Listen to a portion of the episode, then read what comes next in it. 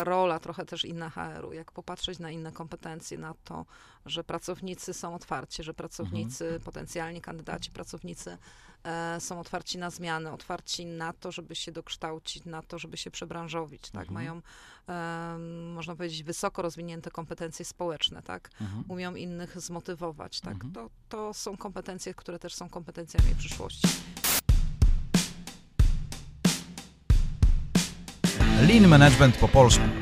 Podcast dla wszystkich, którzy chcą usprawniać swoje procesy i zarabiać dzięki temu pieniądze.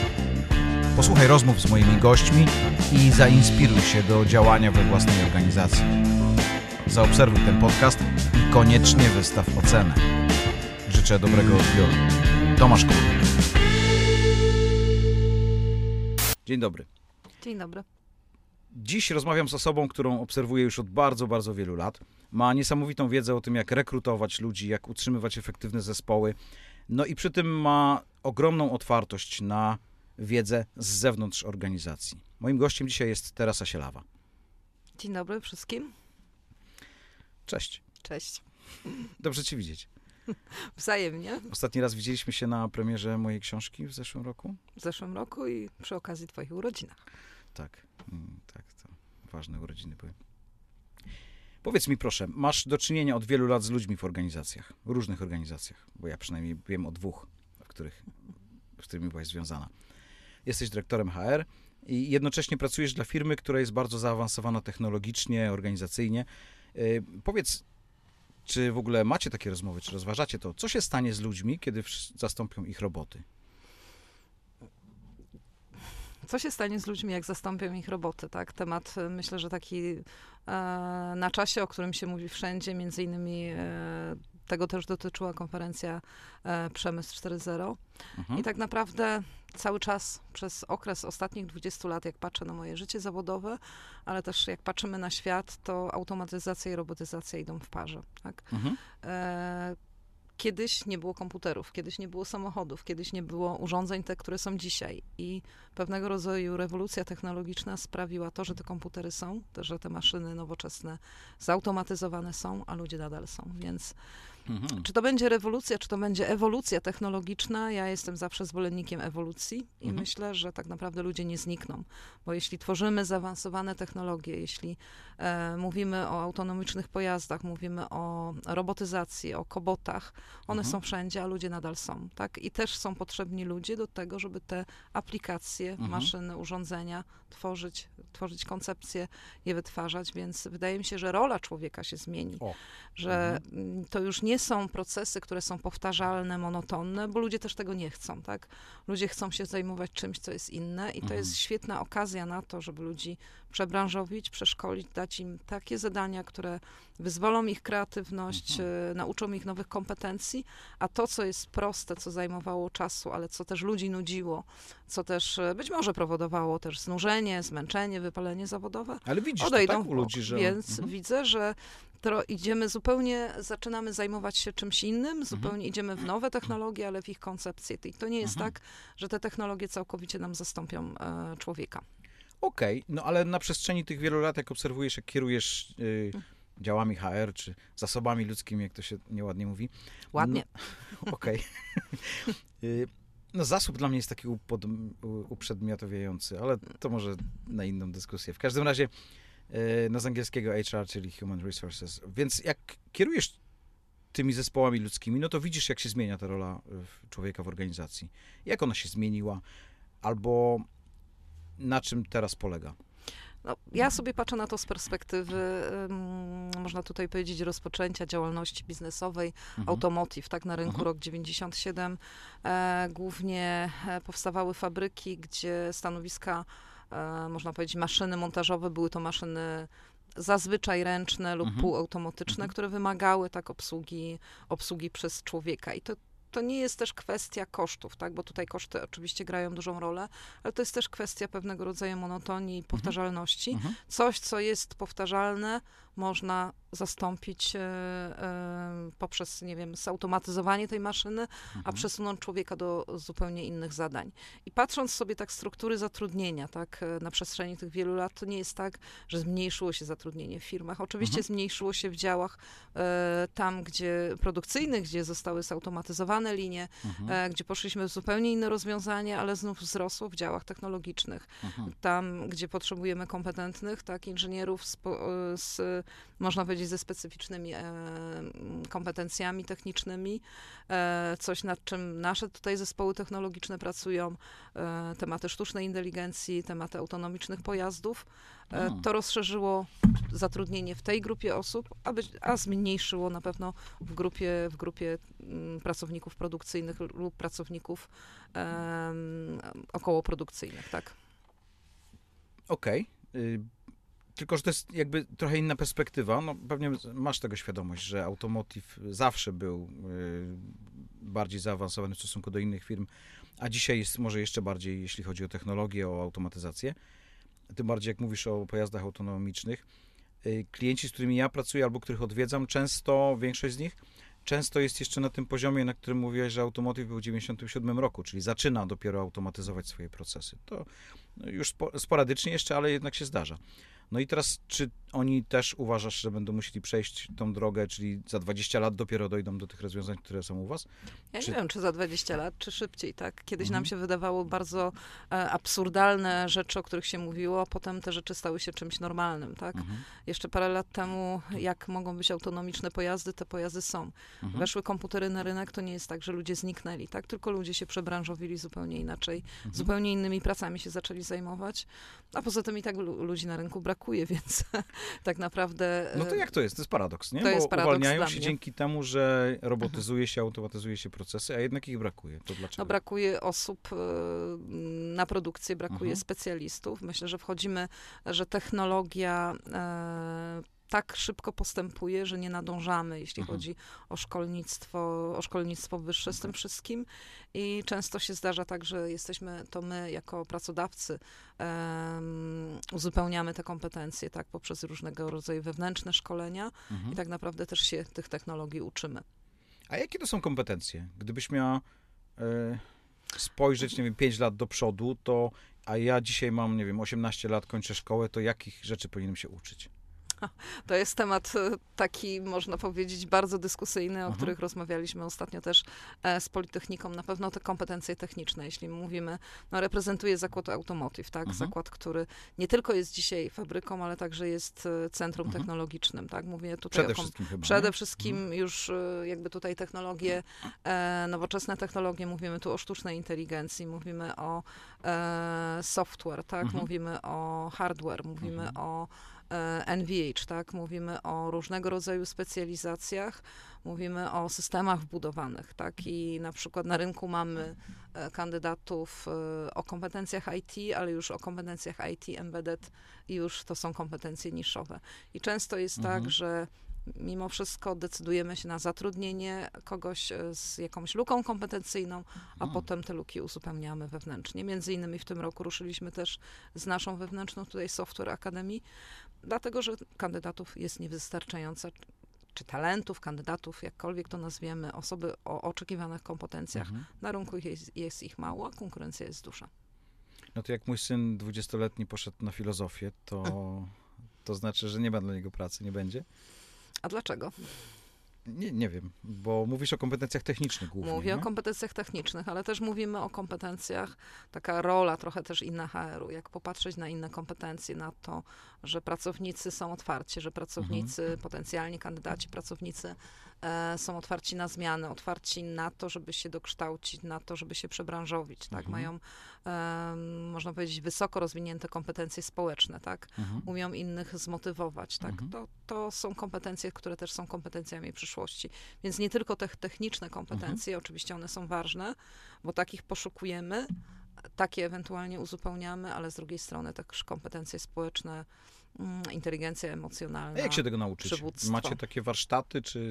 No mamy różnego rodzaju szkolenia Mhm. wewnętrzne, mamy e, szkolenia zewnętrzne, które są szyte na miarę pod nasze potrzeby, pod Mhm. naszą wizję, pod to, co chcemy osiągnąć. Myślę, że to jest też część naszej Mhm. kultury organizacyjnej. Okej. Dzielenie się Wewnętrzne to wiedzą, tak. Mhm. wewnętrzne, ale też zewnętrzne. Mhm. Mhm. Szukamy, ja cały czas, całe życie szukam inspiracji. Jestem otwarta na to, żeby zobaczyć coś nowego, przetestować coś Mhm. nowego. E, no i to, co powiedziałam wcześniej, kompetencje, otwartość umysłu, tak? Mhm. Otwartość na zmiany, otwartość e, na coś, co mnie inspiruje, pociągnie, być może zainspiruje moich pracowników, Mhm. moich ludzi tutaj. I te kompetencje to nie tylko HR-u, to wszystkich menadżerów. Mhm. No to y, słyszę no, też z obserwacji, widzę, że twoja rola jako dyrektora też się zmieniła pewnie na przestrzeni tych lat, nie? Pewnie Zdecydowanie. Kiedyś... Mhm.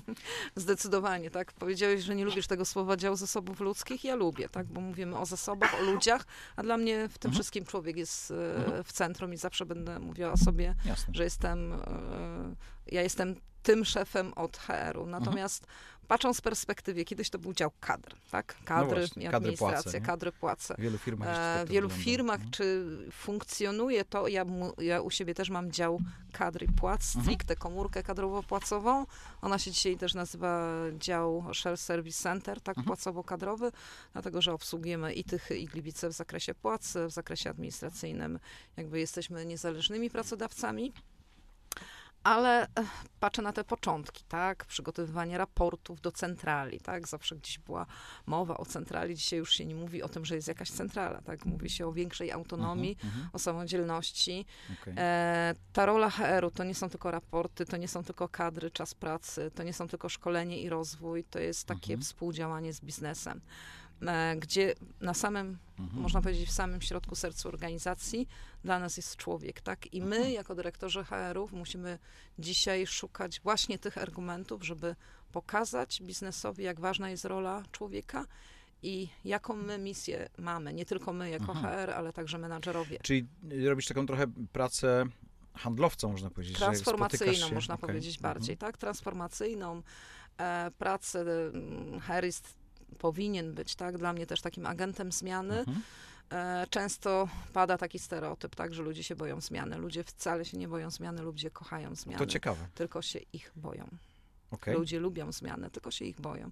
I tutaj trzeba bardziej pracować nad e, zarządzaniem, być może tym strachem przed zmianą, niż przed samą zmianą. No to jak sobie z tym radzisz? Bo no, na pewno macie dedykowane, szyte na miarę szkolenia i tak dalej, ale jak sobie poradzić z tym, żeby ludzi przekonać do tego albo oswoić ze zmianą? No dokładnie, sam odpowiedziałeś na to pytanie. Ludzi trzeba oswoić ze zmianą. No ale jak? No trzeba ich przygotować. Czy to jest tak, e, że jak planujesz, nie wiem, y, jest jakiś plan, prawda, inwestycyjny, tych zmian, które chcecie wprowadzić na produkcji czy nowych biznesów. No i tak sobie to wyobrażam, że z tego planu wynika, jakie kompetencje będą potrzebne, jakie stanowiska, no i, i czy wiecie to wcześniej i czy jesteście w stanie tych ludzi przygotować i czy Jeśli- rozmawiacie z nimi o tym? Znaczy oczywiście to jest du- duża rola jest komunikacji, takiej bezpośredniej komunikacji z pracownikami, Mhm. pokazania dlaczego, tak, pokazania dla nich tych korzyści, co im to da, co doda organizacji, e, prawdopodobnie zapewnienia ich, że nie zmieni to ich statutu, Mhm. bo każdy, większość e, pracowników potrzebuje tego swojego status quo, tak, Mhm. tego poczucia bezpieczeństwa i dla mnie to jest naturalne, tak, czyli przeprowadzenie, pokazanie im, że Mhm. e, nie wpłynie to na e, ich e, aktualną sytuację, a wręcz można Nie powiedzieć odejdą, nie polepszy. zostaną zwolnieni, tak? Być Mhm. może pokaże, e, da im dodatkowe kompetencje, jakie Mhm, możliwości firma stworzy pod to, żeby te technologie, na przykład w nową technologię, czy cokolwiek nowego wprowadzić, co my damy im, w czym Mhm. im pomożemy i to jest połowa drogi do sukcesu, Mhm. a potem podążanie z nimi tymi zmianami. Tak, to już jest rola nie Mhm. tylko HR-u, to jest rola każdego menadżera. To tak jak mały książę chciał organizacji. oswoić róże, nie? Ale, Tak. ale mu się nie udało akurat.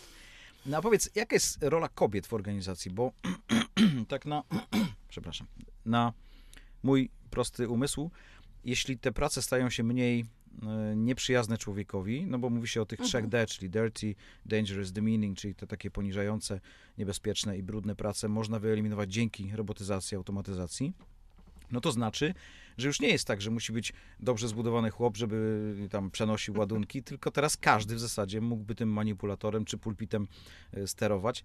No i być może to jest powód, dla którego na przykład na produkcji może pracować więcej kobiet. Nie? Dokładnie, to teraz powiem, kobiety też mogą być e, dobrze zbudowane. Tomasz, to taki, wiesz, szpileczkę wbijam, ale absolutnie nie chcę tutaj reprezentować e, jakiegokolwiek feministycznego poglądu, tylko ja jestem zawsze i byłam i będę za równouprawnieniem. Tak. A żeby to równouprawnienie wprowadzić, nie, żeby nie było poczucia tego, że kobiet jest mało i e, tutaj dobudowujemy pewnego rodzaju stereotypy czy paradygmaty w tym temacie, oczywiście zmiana, e, zmiany technologiczne też służą temu, żeby Mhm. na danych stanowiskach mogły pracować kobiety i tutaj mówię stricte ze względów e, z przepisów dotyczących bezpieczeństwa i higieny Mhm. pracy. Tam, gdzie można, są obsadzone stanowiska przez kobiety, po to też, e, bo choćby e, przykład e, dostępności pracowników na rynku Mhm. pracy pokazuje, No, mhm. ale e, ja cały czas twierdzę, że jeszcze bardzo mało mówimy tutaj e, w, w procesie edukacji tak o, o tym, że żeby promować te, nie wiem, szkoły techniczne, Mhm. nie tylko na poziomie uniwersytetów była taka inicjatywa Mhm. Kobiety na Politechnikę. Mówmy o tym, bo potrzebujemy pracowników produkcyjnych, mówmy o tym, że szkoły zawodowe są dla chłopców i dziewczynek, że szkoły średnie, techniczne, mechaniczne są tak samo dla No obu płci. Pamiętaj o tym, tak, pamiętaj o tym, że ty reprezentujesz organizację, czy jakby jesteś w, w, w dużych koncernach, w których ta różnorodność, dojrzałość organizacyjna jest y, bardzo wysoka, nie?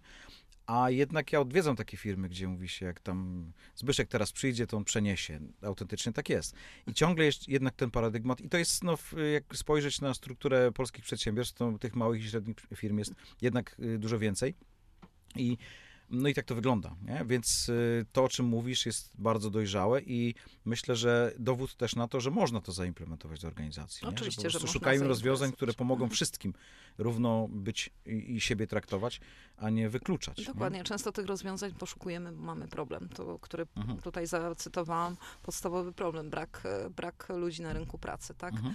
Więcej mimo wszystko jest dostępnych kobiet niż mężczyzn, więc mając na uwadze ten fakt, można w ten sposób do tego podejść, czyli Mhm. jak zmienić, co można zmienić, usprawnić, żeby dane miejsce pracy dostosować do kobiet, tak? Mhm. Też nie ukrywam, że gdybyś się mnie zapytał o statystykę, tak ile tutaj kobiet pracuje, Mhm. ile mężczyzn, mężczyzn jest więcej, tak? Co nie uznaje, że jest to wina organizacji, tylko także jest to kwestia poziomu edukacji w szkołach, w szkołach Mhm, wyższych mhm. i w szkołach średnich. No Nie ale- ma tego mhm. poczucia, takiej świadomości. Nie wiem, że praca e, technologa, mechanika, magazyniera, e, inżyniera jest dla kobiety. Można, mogę powiedzieć na, okej, na uczelniach wyższych jak najbardziej, ale jeszcze w szkołach średnich zastanawiałam się tak naprawdę mocno, czy tej edukacji nie powinno się prowadzić już na poziomie szkół podstawowych. Tak? Ciekawe. Te dzieci kończą Mhm. szkoły i nie mają kompletnie pojęcia, kim będą. Może trzeba Mhm. na tym etapie już im pokazać, opowiedzieć, przedstawić, pokierować, tak? Czyli nie zaczynać edukacji na poziomie szkoły średniej, Mhm. bo wydaje mi się, że to jest za późno. No pytanie, czy nie wiem, y, czy ty wiedziałaś, kim będziesz w wieku 18 lat? Absolutnie nie. No ja też nie i chyba Robert też Polonistą. nie. No właśnie, więc Ja wiedziałem. Jako dziecko marzyłam, żeby być kierowcą tira, tak, ale to było takie Okej. jakieś dziwne marzenie, kiedy. Tak. dziewczynki chciały być piosenkarkami, aktorkami, a ja chciałam być kierowcą kier- tira po jakimś tam filmie amerykańskim. mhm. No i mój być może amerykański sen się sprawdził, że jestem w firmie branży motoryzacyjnej i całe życie jestem w branży motoryzacyjnej amerykańskiej. I- No ale, no bo mówisz, że jeszcze wcześniej, czy głębiej trzeba tą edukację prowadzić jeszcze już od podstawówki. A może wręcz odwrotnie, może właśnie ja osobiście uważam, tak, no skończyłem studia jedne, drugie, trzecie, ale dzisiaj uważam, że świat się tak zmienił, albo może mój mózg inaczej był skonstruowany, albo były inne czasy, że dzisiaj odradzałem mojemu synowi y, pójście na studia, no bo uważam, że przez 5 lat technologie się tak bardzo zmieniają, on chciał iść na inżynierię dźwięku, i, i poszedł za moją namową, ale nie na studia właśnie, tylko na takie taki, no studia w takim wymiarze policjalnym powiedzmy, takim praktycznym bardzo, gdzie w studiu nagrań pracujesz od razu, a nie na wykładach siedzisz i słuchasz. Więc moje doświadczenia ze studiów akurat są takie, że one były bardzo praktyczne, bo to było kolegium językowe, moje pierwsze studia, ale generalnie to widzę ludzi po inżynierskich studiach kompletnie nieprzygotowanych do pracy. Czyli może ten model kompletnie się zmienił dzisiaj, że my nie musimy dzieciom młodszym ludziom podpowiadać, jak mają, jaką mają ścieżką podążać, tylko dać im przestrzeń, żeby sami sobie to wymyślili. No to jest też edukacja domowa, tak, na Mhm. którą nie do końca wpłynę na edukację społeczną, czyli tą szkolną, Mhm. możemy mieć jakiś wpływ. Mhm. Kilka lat temu, oj, kilkanaście lat temu dyskutowaliśmy, jeszcze pracując w Żywcu, nad tym, żeby e, studia połączyć z pracą zawodową, żeby Mhm. to była wartość dodana, tak? Czyli ktoś, kto idzie na studia inżynierskie, jednocześnie mógł pracować. Mhm. I na Politechnice powstała inicjatywa, która jest do dnia dzisiejszego. Jaka to Politechnika? E, Politechnika Śląska. Śląska. Mhm. E, Mamy studia dualne, tak? Czyli Mhm. inżynierowie mają i są u nas w pracy i studiują, tak? W Super. określonych okresach i to się rzeczywiście sprawdza i wiem, że po tych pięciu latach oni u nas zostają, tak? Po Mhm. trzech latach, po pięciu latach zostają. Mhm. Więc y, pomysł, który się gdzieś narodził w 2002-2003 roku, został zrealizowany, o ile dobrze pamiętam, w 2016 roku. Mhm. Czyli jest kwestia czasu i wydaje mi się, że to jest kwestia tak samo czasu, gdzie do tego dojdzie i do czy Mhm. ty uważasz, czy twój syn powinien iść na studia, czy mój syn powinien iść na studia. W jakimś tam sensie próbuję go kierować, bo widzę, że jest jeszcze zagubiony, ale z drugiej strony mają dzieci więcej wolności i możliwości niż Mhm. ja miałam tam lat, y, mając lat 18-19. tak. Ale bardziej się wtedy kierowałam ideologią niż tym, co będzie praktyczne, co się rozwija, bo to były Mhm. początki właśnie tego, tych czasów, które nadeszły. Tym bardziej, że my Teraz. często nie wiemy, co tak naprawdę na co postawić, nie? Co, Mhm. co będzie przydatne. Yy, tylko zrobię taką gwiazdkę, że ja nie uważam, że mój syn cokolwiek powinien. Okej. I on też to chyba wie.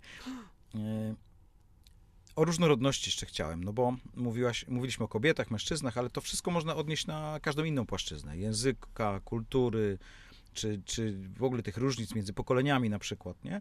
Jak, czym dla ciebie jest różnorodność? No tym wszystkim, co powiedziałeś, tak? E, To nie jest tylko taka spłaszczona różnorodność e, kobiety i mężczyźni, aczkolwiek jak najbardziej różnorodność to są Mhm. też różne pokolenia, które no, spotykam na co dzień, tak? Ja też reprezentuję pokolenie i od innych pokoleń się wiele uczę, Mhm. tak? Mhm. E, To są płaszczyzny związane też e, z niepełnosprawnością, z różnego rodzaju no tutaj przekonaniami religijnymi, tutaj szeroko Mhm. powiedzianym. W naszej firmie różnorodność to też są osoby, które pracują z Brazylii, z Maroka, e, z którymi na bieżąco kultury, pracujemy, języki. kultury, Mhm, języki. E, I to powoduje, że e, w różnych sprawach, w różnych problemach, tak, w rozwiązywaniu różnych problemów mamy fajne, różne punkty widzenia, tak, mamy e, Mhm. różne doświadczenia, ró- różne podejścia.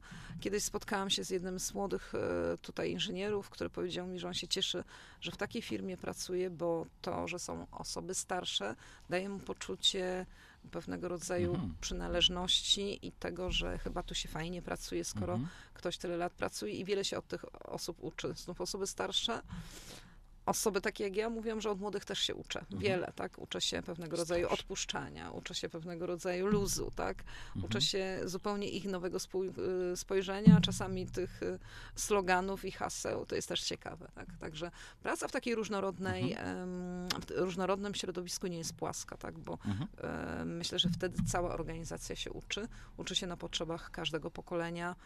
E, W zespołach, e, które są, składają się z kobiet i z mężczyzn, to jest bardzo ciekawe, tak? E, Co zaobserwowałam, że to, że się mówi, do czego się mężczyźni, do czego się kobiety nadają, to tak naprawdę wynika czasami albo ze stereotypów, czy z tych Głównie, paradygmatów, nie? tak, Mhm. głównie, które sobie Mhm. nosimy, ale też y, często nasze role życiowe są różne, a te role też się zaczynają zmieniać, tak? Ja na przykład E. myślę, że jakby kobiety zaczęły rządzić światem zamiast mężczyzn, to po prostu byłoby fajnie, przyjaźnie, byśmy więcej się przytulali, a nie walczyli ze sobą, No. nie? Ale zaobserwowałam, że mężczyźni mają więcej odwagi, kobiety mają więcej determinacji, Okej. więc połączenie tych dwóch cech, tak? Kobieta najczęściej, jeśli coś wie w 70%, to się nie wychyli, Mhm. Mężczy- bo ona musi wiedzieć w 100%, tak, żeby zacząć, tak, i ruszyć z projektem. Mężczyzna wie 30% i już Tak odważnie idzie do tak. przodu, e, więc połączenie jakby tych dwóch tutaj Mhm. w zespołach płci naprawdę się sprawdza i Mhm. wychodzą fajne rzeczy. Ale to trzeba mieć dużą otwartość, bo ja tak słyszę u ciebie, że takim wspólnym mianownikiem tej wypowiedzi jest chyba otwartość, nie? Jednego człowieka na drugiego, stworzenie takiego chyba klimatu w organizacji, że ludzie są po prostu dla siebie otwarci, nie? I nie patrzą wilkiem, e, jak kiedyś nie zjadają się, jak kiedyś się podbijało tam te lądy amerykańskie i pierwsza rzecz to było y, upieczenie na grillu. Chyba to wytniemy. Nie, nie wiem. Powiedz mi proszę, jak ty się masz z tym skróceniem tygodnia pracy? No bo mówi się o tym, że tydzień pracy y, powinien być krótszy, już są takie przymiarki, niektóre szkoły nawet, ale niektóre firmy zaczęły już stosować czterodniowy tydzień pracy. Jak to dla ciebie brzmi? No, to jak powiedziałam, czy to będzie rewolucja, czy to będzie ewolucja, myślę, że pewnego dnia to nastąpi, tak? Czy w każdej branży, nie jestem w stanie na to pytanie odpowiedzieć. No ale w takiej pracy, nie wiem, strażaka na przykład, nie? No to trudno sobie wyobrazić, że on pracuje 4 dni i koniec. I pożary już wtedy nie mogą wybuchać. Ale jeśli pracujemy 7 dni w tygodniu, przeciętnie 4 dni, to jest kwestia organizacji pracy i organizacji zespołów, tak? E, trudno będzie to zastosować na ten moment na produkcji, bo jednak Mhm. jest to system tradycyjny, trzyzmianowy, Tak. czt- czterobrygadowy, Mhm. sześciodniowy i to będzie wyzwanie, ale jest to wyzwanie współczesnych czasów, tak? I Mhm. to coś, co kiedyś się okazało niemożliwe, teraz okazuje się możliwe. Jeszcze kilka lat temu e, praca zdalna, tak, o której nie mówiono Mhm. praca zdalna, tylko funkcjonowało to nawet prawnie nieuregulowane jako home office, Tak. jako benefit. No, dzisiaj to nie jest benefit, tylko e, praca hybrydowa Mhm. praktycznie pojawia się w każdym ogłoszeniu. E, I funkcjonuje tak samo u nas, tak? Praca całkowicie zdalna jest też możliwa do wykonania, czyli praca z każdego Mhm, miejsca na mhm. świecie. Ja pamiętam w 2015 roku byłam e, w Dubaju, dwu- 2014, 2015 w Dubaju, tam pracowała moja koleżanka w Citibanku i zarządzała zespołami zdalnymi. Ja powiedziałam, no ale, ale jak? jak? Jak to, że ty się z nimi nie spotykasz, że ty ich nie widzisz, tak? No jak to ja się z nimi łączę zdalnie? Mhm. Dzisiaj praktycznie każde spotkanie może być tak. zdalnie. E, Większe przyzwolenie też jest, nie? jest większe przyzwolenie Tak. i jest e, kultury, którą wypracowaliśmy no, przez em, okres COVID-u, ale do tego musieliśmy się Mhm. przystosować i tak Mhm. samo sobie myślę, że pewne rzeczy drogą już naturalną wejdą, bo takie będzie wyzwanie rynkowe. Czy jest to możliwe Mhm. dzisiaj u naszej organizacji? Nie. Czy będzie to możliwe? No i tutaj trzeba tej otwartości, trzeba myśleć, że Mhm. tak. No dobra, ale wrócę jeszcze do tego czterodniowego, czterodniowego tygodnia pracy, bo dla mnie, ja w ogóle, mm, y, jak w tym przysłowiu, nie czuję, żebym ani jeden dzień przepracował, po prostu dla mnie to jest pasja, ja robię to, co lubię i, i tak to czuję. Łączę to oczywiście z prywatnym życiem często, więc trudno mi sobie wyobrazić, znaczy myślę sobie tak, że jeśli ktoś chce krótszego tygodnia pracy, to znaczy, że mu jest źle w tej pracy, nie? że zamiast 5 dni chciałby tam chodzić 4, to znaczy, że on nie lubi tej pracy. Czy tak jest? Jakie są pobudki do tego? Mm, Myślę, że pobudki są tak naprawdę też, e, ty powiedziałeś o tym, że łączysz pracę z pasjami Mhm.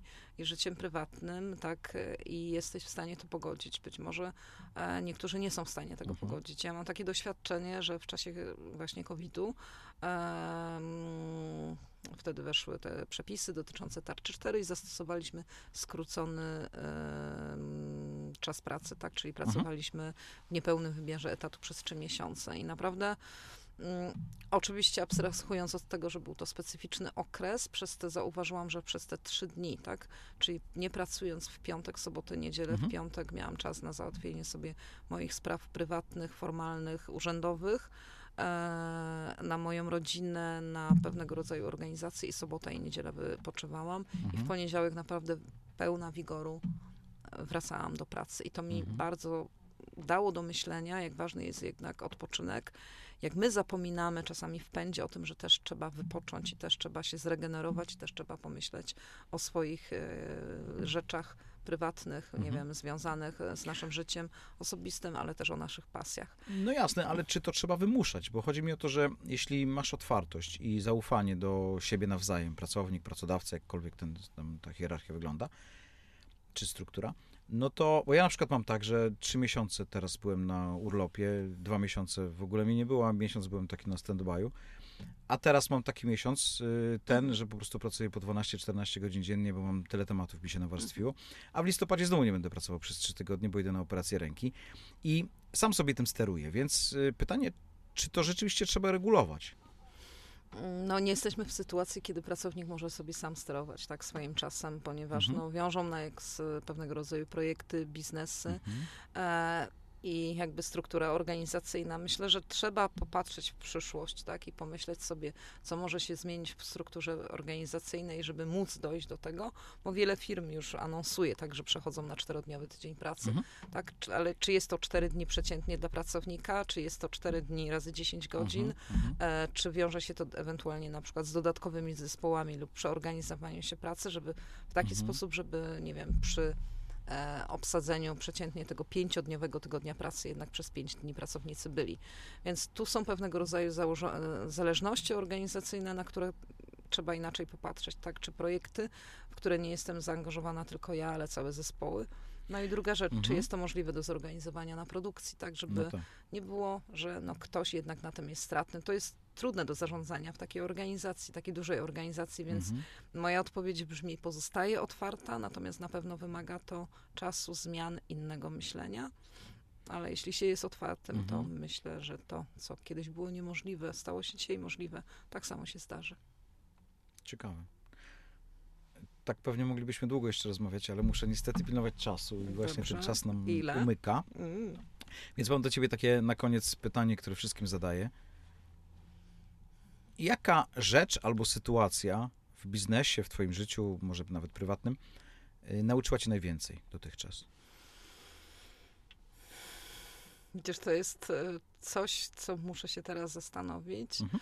Myślę, że każda rzecz, tak. e, Najwięcej nauczyłam się od moich szefów, tak. Mhm. Cieszę się, że tych szefów miałam wiele, bo każdy z szefów mnie nauczył, szczególnie jeden został zapamiętany z poprzedniego zakładu pracy. e, Francuz, e, tak, tak, tak, który naprawdę swoją konsekwencją Mhm. i swoją taką determinacją pokazał mi, że to że czasami problemy tkwią w naszych głowach, w mhm. naszych ograniczeniach, a że jesteśmy zdolni do wszystkiego. I wtedy takie poczułam e, Mhm. wiatr w skrzydłach i zawsze próbuję w trudnych momentach sobie o tym pomyśleć. Więc Okej. najwięcej wydaje mi się, że w biznesie się nauczyłam dzięki moim szefom, ale też dzięki ludziom, tak? Gdzieś jestem w Mhm. sercu organizacji, gdzie są ludzie, podążam ścieżkami ludzi. HR to są ludzie, zawsze będę to powtarzała Aha.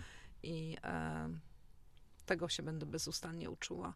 Ale to jest to, co powiedziałam, to też mnie nauczyło takiej otwartości, nie ograniczenia, a jeśli coś mi przeszkadza, to zastanów się, dlaczego ci przeszkadza. Mhm, mhm. Spróbuj na to popatrzeć z innej strony, jak inni myślą, co inni mogą czuć i gdzieś tam dostaję odpowiedź. Ciekawe. Właśnie dlatego lubię moją Mhm. pracę, że tu pół godziny sobie miło rozmawiamy. Ja się tyle nauczyłem, tyle dowiedziałem. I Ojej. myślę, że to nie tylko dla mnie jest interesujące, ale też i dla naszych widzów. I jestem pewien, że znajdą tutaj w tym materiale i w tym, co powiedziałaś, bardzo dużo inspiracji. Do zobaczenia. Do zobaczenia.